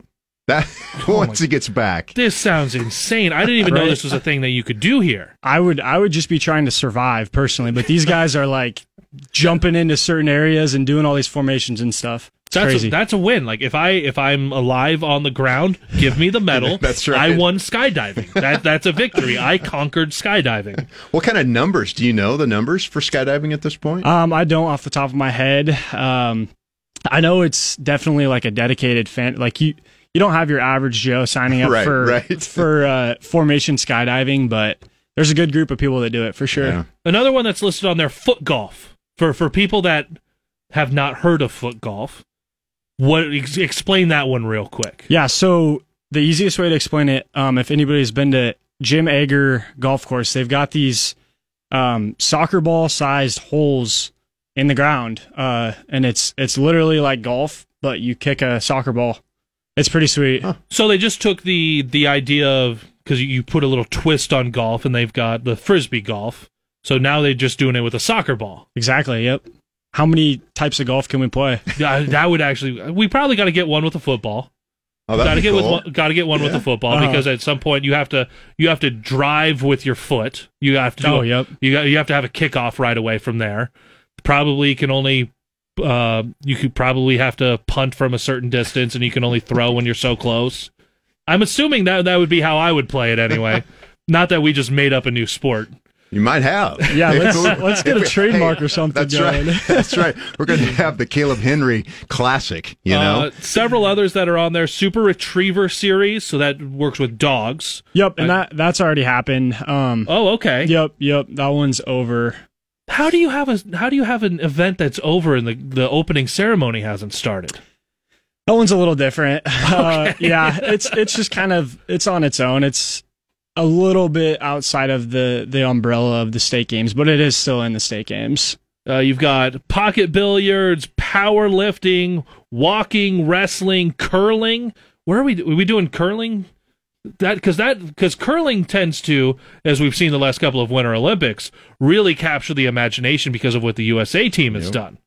Yep. But curling right here, Yeah, that's right. In Lincoln, Nebraska, baby. Heck yeah. well, that would be the one. So if if we if you were to sign up for a sport, uh, as if you're not going to be busy during those during those couple of weeks, right? If you were to sign up for a sport, what what are you looking at? You get three registrations. Um. Okay. So first, I think we're gonna go classic um five v five soccer. That's a, a newer one for this year. Love soccer, so I'd go with that. Um, and then probably probably a three v three basketball. Get with some of the boys and and try to get a team together. Um, and then honestly, skydiving. Oh, I want to skydive. You're going direct to It's on skydiving. it's on the bucket list, so might as well. No, that's fun, Doug. What would you do if you had three registrations on- Oh. on, on the on the list there? Boy, let me look here. I would do something in the shooting category, which I want to talk to you about. But something that surprised me, I think most people don't know, is there are hundreds and hundreds and hundreds of high schoolers in the state of Nebraska that um, are on rifle teams, and I didn't realize that before. So I'd do some kind of shooting competition, and I would love to try pickleball. I, although I've never played, Caleb, you and I had talked about that. I'll get you out there and sometime. then to make it easy, maybe a little cornhole. Ooh, Yeah, yeah. that'd be fun. I always feel like I'm good at cornhole, and then I go against people it. that like live cornhole, and I'm like, I guess I'm not that good. not definitely not at a level I thought I was, because I'm like, I I play with a beverage in my hand. That and you- affects the you play trajectory of it a like you are bit. definitely trying to win every single toss. I'm just not quite to that same level. What are your three? Um, I would definitely go pickleball number one, and then discus for track and field. Oh, yeah. I'm not mm. going to throw javelin Yeah. because I don't want to mess up my shoulder again. So we'll go discus there, and then either either frisbee golf or just try curling. Like if I can get That'd some, if. I can get someone to go out, I would just love to try that. I'm not just trying skydiving. Uh, you you hey, brought, just give it a shot. Just yeah, give it a shot. Not at all. By the way, on our text line, the Jeremy texted in. He still has his medal for a boxing win at the 1995 Cornhusker Hey. State Games. Wow. So that that- people take it kind of serious here, Luke. Yeah, it's awesome. Um, so as as you look at those, you mentioned the the the five on five for soccer. For folks that are used to seeing eleven on eleven, what are what are the differences for that? Is it based a lot on what we saw from the soccer tournament, which is a, a riff off of the basketball tournament recently?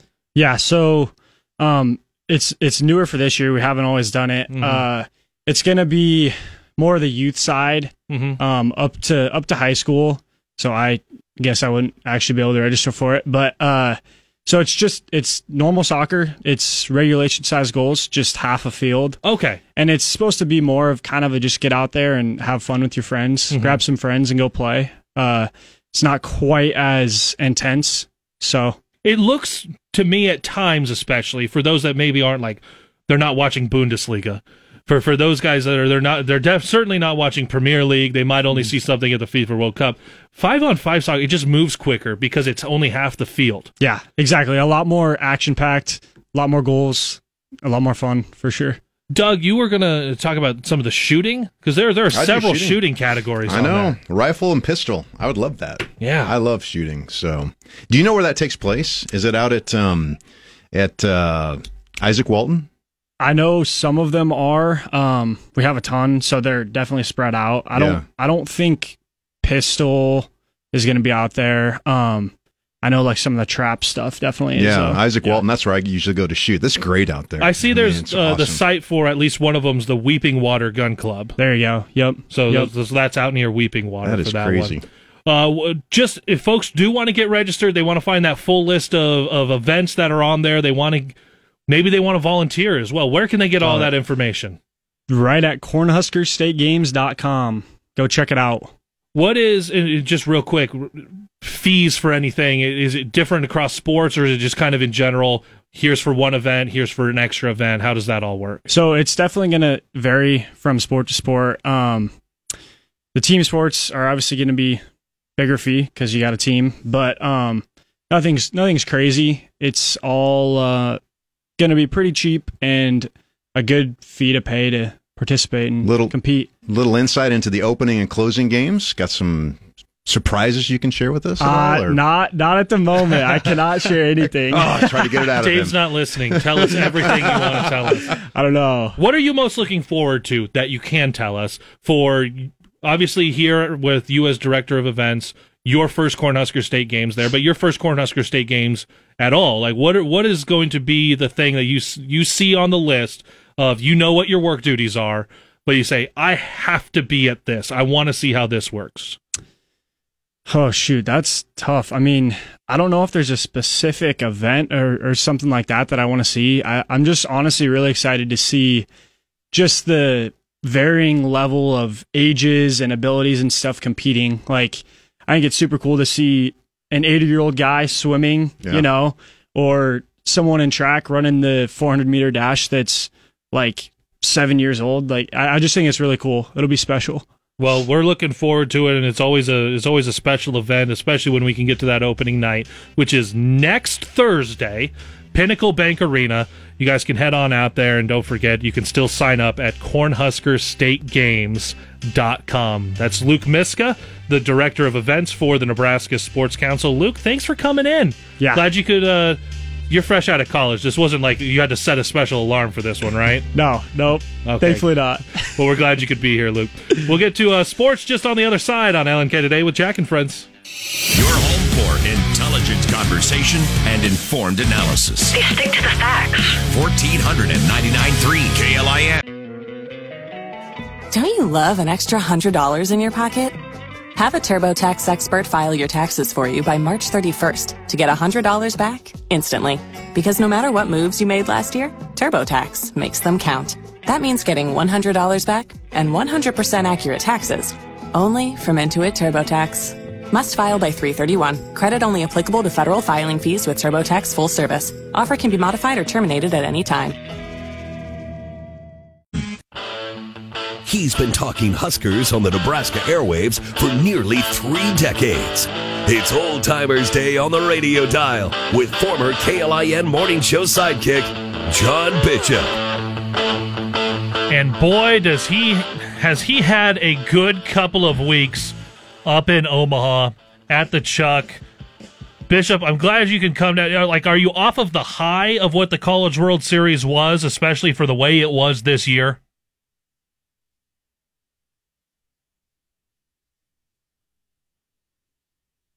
And I think we have Bishop muted for right now, so we're going to see if we can get that unmuted.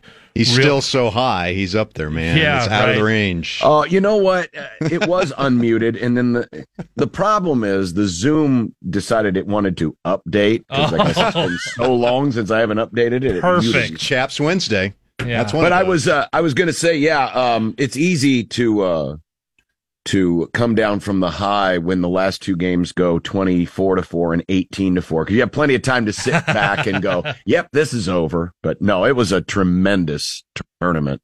Uh, couldn't have gone any better, almost uh, in my estimation. Well, even with those two blowouts, it, it added to a record setting record setting week and a half of baseball up there in Omaha with getting to Yeah. 24 runs one day, 18 the next. The number of home runs that were hit cuz I know you were tracking what was it? They just had to get to two home runs a game and that hadn't happened at the new ballpark yet.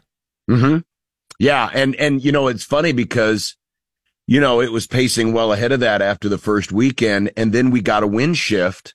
You know, um, trying to remember, I think it started Monday or Tuesday, and the games during then you know the the midweek, um, you, you know it was hard to hit the ball out, and then all of a sudden you get the wind shift back um, for the weekend. And, and, you know, you, you just don't see that this time of year. I mean, yeah, we see wind, but usually if you get a wind that comes out of the north this time of year at that clip, it's bringing rain with it or storms and you're not playing anyway. But it was, I, I I had a feeling something was going to happen on Sunday and, um, sure enough, it did. I, I mean, to see to see the, the the types of balls that left the yard, it kind of felt like you know Wrigley Field. You know, on those days in July when the wind's howling out at you know 30 miles an hour, it's just like get one in the air and it's going out. Yeah. Um, but it, it, it- you know, I, I just I thought that you know this tournament had a chance to be really memorable because of all the stars that were in it, and I know we talked about it last week when we were on, and and and they all lived up to the hype, you know, and it's just it's refreshing because we tend to in this media culture hype up a lot of things, and and they very rarely pay off, and this tournament from as a whole paid off handsomely and and you know for for the crowds record crowds. You know it's hard to and for those of you who are watching on TV usually that last championship game um is one of the lesser attended games just because it's been a week and a half. People have to get home. You know their hotels ran out. You know uh their their funds ran out. And yet it was another full house uh just another Mhm. example of you know the popularity of the event. And of course it helps that LSU was there I'm going to read you off a couple of numbers. Ryan McGee has a really good article on ESPN and goes through a lot of the College World Series. Eight games decided by one run. On- That's only happened twice in the last 75 editions of the College World Series. So there's three total in 75 versions of the College World Series. Three teams overcame a deficit of three or more runs. That's the most since the World Series moved over to the Chuck in 2011. As a matter of fact, you had the most home runs hit since it moved downtown. Florida hit 17 home runs on its own, including five from Ty Evans, who had only hit four home runs all season. And what are surely more home run friendly ballparks than what he saw in Omaha. Yeah. You had the longest home run hit in the 12 that have been at this new ballpark. You had that stellar LSU Wake Forest semifinal winner take all game that took 11 innings to get to after we had talked last week, all before you get to the final series where you saw all of the runs scored on one day, 24 hits to put up 18 runs in a winner take all for the title game. And that has never happened before. There are 592 teams have played baseball in Omaha since 1947. And we watched a team break a record that did that on top of everything else that happened. And then you saw the crowds that were there. You saw the jello shots that were purchased. you saw the TV ratings. Bishop, was this the greatest College World Series ever? Was that week and a half the, the best one that anyone has ever seen and ever will see? I, I mean, it, it's it's hard to argue against it. I mean, those are all great numbers. Um, and again, you, you, know, we can quote all the numbers in the in the world you want, but I said it last week, and and I'll continue to repeat it. Let's see what four and five years down the road looks like when Dylan Crews, Rhett Lowder, Paul Skenes, Wyatt Langford, Jack Caglianone, are playing Major League Baseball mm-hmm. because I think they all will be they all will be at the major league level within the next 4 to 5 years. And and the impact they have there I what I hope um, is it'll be like when I was a kid and I watched Barry Bonds and Roger Clemens and Will Clark go to you know go from playing on you know ESPN to playing on well ESPN, but yeah. but but playing Major League Baseball, and and and just remembering, you know, hey, I got a chance to see this guy when he was here, and, and so you mix all of that together, and it, it's certainly the best College World Series I've been a part of. Um, and, and yes, definitely arguments can be made. It may have been the best one ever. And, you know, it's funny because we've had yet another year where the SEC dominated the tournament, um, had an all SEC final, SEC champion. Um, but for some reason, and, and while I'm sure there's some people who, you know, are really passionate about college baseball who are annoyed by that, um, it, it's hard to argue with the results. I mean, mm-hmm. it's given us some great, great tournaments and record viewers and, and everything that you could possibly want. You know, um, there's always room to improve. Uh, but I think that, you know, college baseball, especially after what we went through a decade ago with the, the, the new, the new bats and the lack of offense and all the bunting. And it just, it just, it was a, it was a very different, very boring, very long game. That's the other thing we haven't talked about, Caleb, is the pitch clock. Mm-hmm. Pitch clock has made a huge difference. That 11 inning game you quoted still got done in three hours. if that, that had been, if that had been heck just two years ago, that game might still be playing right now in the ninth inning. I would not have stayed up to watch it. No, and I would have fallen asleep broadcasting it. you know, it, so eh, I, I, I, I think that you know there's always room to improve, and and certainly there'll be avenues to do it. But I think college baseball, in terms of its balance, in terms of its health, has not been in a position like this in a long time. I'm glad I'm glad you brought up the the pitch clock because you'll see a lot of the changes that happen across all sports tends to be to how can we drive an increase in scoring and an increase in action because then that's what the fans will stick around for that's what they want to watch on TV they want to see action and be entertained by scoring and that game was 0-0 through 11 and a half innings or through through through 10 innings at least and you get all the way through there and it's I'm still enthralled. I still have to see what every play is going to be and there wasn't any scoring. And be, I, a big part of that is because with that pitch clock, there is constant action. It wasn't yes. scoring, but I am constantly entertained by what's happening. No, no, I- you're exactly right. And keep in mind, before we got the two lopsided games here at the end, the scoring was down rather noticeably from mm-hmm. last year. You know, we, I think it was about seven, 7.6, 7.7 runs per game, but it, it didn't feel like it did, you know, back in 2012 or 2013 when, you know, you got a two run lead and it felt like it was insurmountable. And you know teams were winning games three to one and it was a slog because you had constant action because there was motion everything was moving along. And we've seen the impact it's had on the major league game. And i think it's helping out here in the college game as well because let's let's face it it's a turnoff when things grind to a halt It is just a turnoff and yeah, there, we had one game that, you know, kind of fit into that category. Uh, but that was mainly because there were a couple of really long replay reviews and it wasn't a particularly well played game. But for the, for the most part, every other game, it moved crisply. It moved efficiently.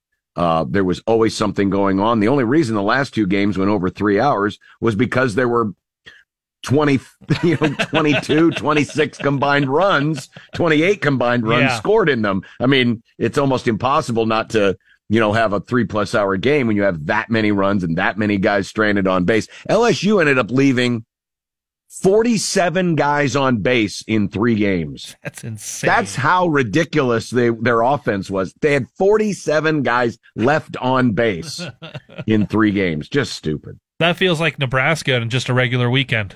yeah, it did, it did kind of hit close to home, I think. uh, for for folks that did go up there, and I talked with uh, talked with Mike Schaefer from Huskers twenty four seven earlier this week. He said this is the first time for him that when you had that change over to the downtown ballpark, you went away from Rosenblatt after decades and decades. And initially, the change feels corporate, and it feels like you're just trying to make it all sleek and shiny, and it's not the thing that everyone grew up to and used to. And you're in a neighborhood, and you can you can see the zoo. But now that it's down there, and maybe some of this was the fact that LSU is there and the way that they travel and make make everything a bit of a party, and, and all the other fans that were there. But he said it felt a little bit like it used to. It felt like the community had embraced everything that was happening with this for the first time since it had moved downtown. Did you get any feelings like that? You know, it's it's harder for me just because my you know I'm literally going from the parking lot to the booth back to the parking lot, so I don't get a chance to experience everything outside. But certainly, I heard a lot of the anecdotal stories. I you know saw some of the stuff going on with social media, and yeah, I, I mean, I think LSU certainly did help. LSU is. I, I made this comparison yesterday. One LSU was the first fan base to really migrate to Omaha, going back to the early '90s. They were the first fan base that made it a pilgrimage to come to Omaha. I mean, even though we'd had some great, you know, teams like the Texases and the Miamis and the and the uh, USCs, their fans didn't travel in packs like LSU fans did, and and there became this this you know long lost second cousin like relationship between the people of Omaha, the people of Nebraska, and the LSU fan because they reminded themselves of each other, right? Mm-hmm. I mean, that's what Nebraska football fan does. And, and, and because of that, this has been a 30 year relationship to the point where you still have LSU people that come up to Omaha, even if their team's not playing in it. And, and so that, that certainly helped. But I don't think at the ballpark, it was always going to take time for a new ballpark to, you know, to really feel like home. And it wasn't necessarily the ballpark's fault that the exact same time it started was when the BBCOR bat era and the deadening of the offense started. Yeah. It was the perfect storm that was going to lead to what we ended up getting the first five or six years that the event was played at, at the Chuck. Well, now that we've, you know, kind of figured some things out and we've got a healthy balance to the game, and then you mix in LSU to the mix, you mix in, you know, the, the, the, the talent that was on the field. And yeah, it, it's, it's probably easy to say that this was the first CWS that really felt like it used to. Well, a lot of that was because we had some very familiar faces, you mm-hmm. know, that were there and faces that Nebraskans had, had grown fond of. I mean, I, Caleb, I saw people driving in from Lincoln with Nebraska license plates and LSU you know, stickers and license plate frames and flags flying from their vehicles. You know, LSU's got a national fan base and they've got, you know, they've got hardy fans even here in Nebraska. So, um, it, it's, it's not, it's not surprising that all of this kind of came together at once. It's so nice to have this here because of, of the fans that, that do travel for it in the way that you see Husker fans go go places and take over. I think a big part of it for for LSU with this 30 year relationship is that they did win five titles from 91 to 2000. Yeah. They, and then they've they've tacked on two more since then. But you go from 91 to 2000. Nebraska football looked pretty good. Won a trio of championships. Were were kind of in the in the conversation for a couple of others over that time frame. So I think that just having that that genesis of the relationship at a time like you said when Nebraska fans looked in the mirror and they saw LSU fans. Yeah, it, it, it did. It came along all together at the right time. And, and, you know, let's face it, the people, people of Louisiana and the people of Nebraska are very similar folks. Just one of them speaks with a different accent. That's all. Yeah, we You know, pronounce mean- family different than Brian Kelly Yeah. does. yes. Who, by the way, was there over the weekend. So, Uh, Mulkey was there. Yes, I saw her. I talked to Paul Mainieri, uh, the the legendary former baseball coach. I mean, Mm-hmm. yeah, they they brought quite the and, and yes, you know, uh, well, I forgot her name, the gymnast, Livvy. Um, Livvy. Yeah, Livvy was if there. you were going to get there. You forgot it. You could not be more of an old man. I, could, I can't I can't keep these people straight anymore. I don't know who they are. Well, she missed she missed the Sunday game. She was apparently at a race, and that's what went. That's where everything went Florida's way. Exactly. So maybe she was the good luck charm. I don't know. What can we expect going?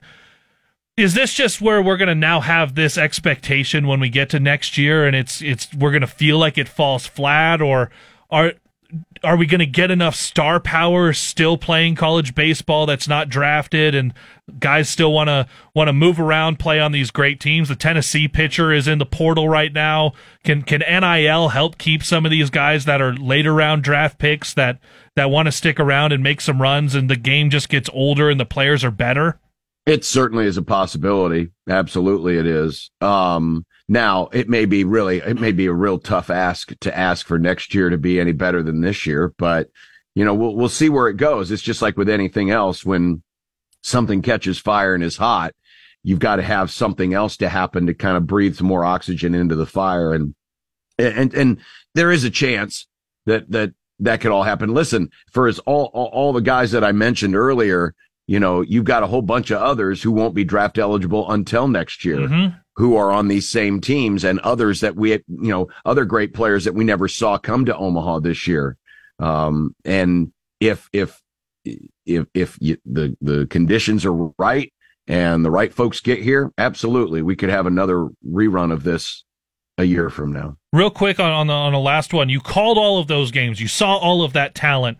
But over the course of the, the year, you also saw a lot of Creighton and Nebraska and Yeah. a little bit of Omaha as well.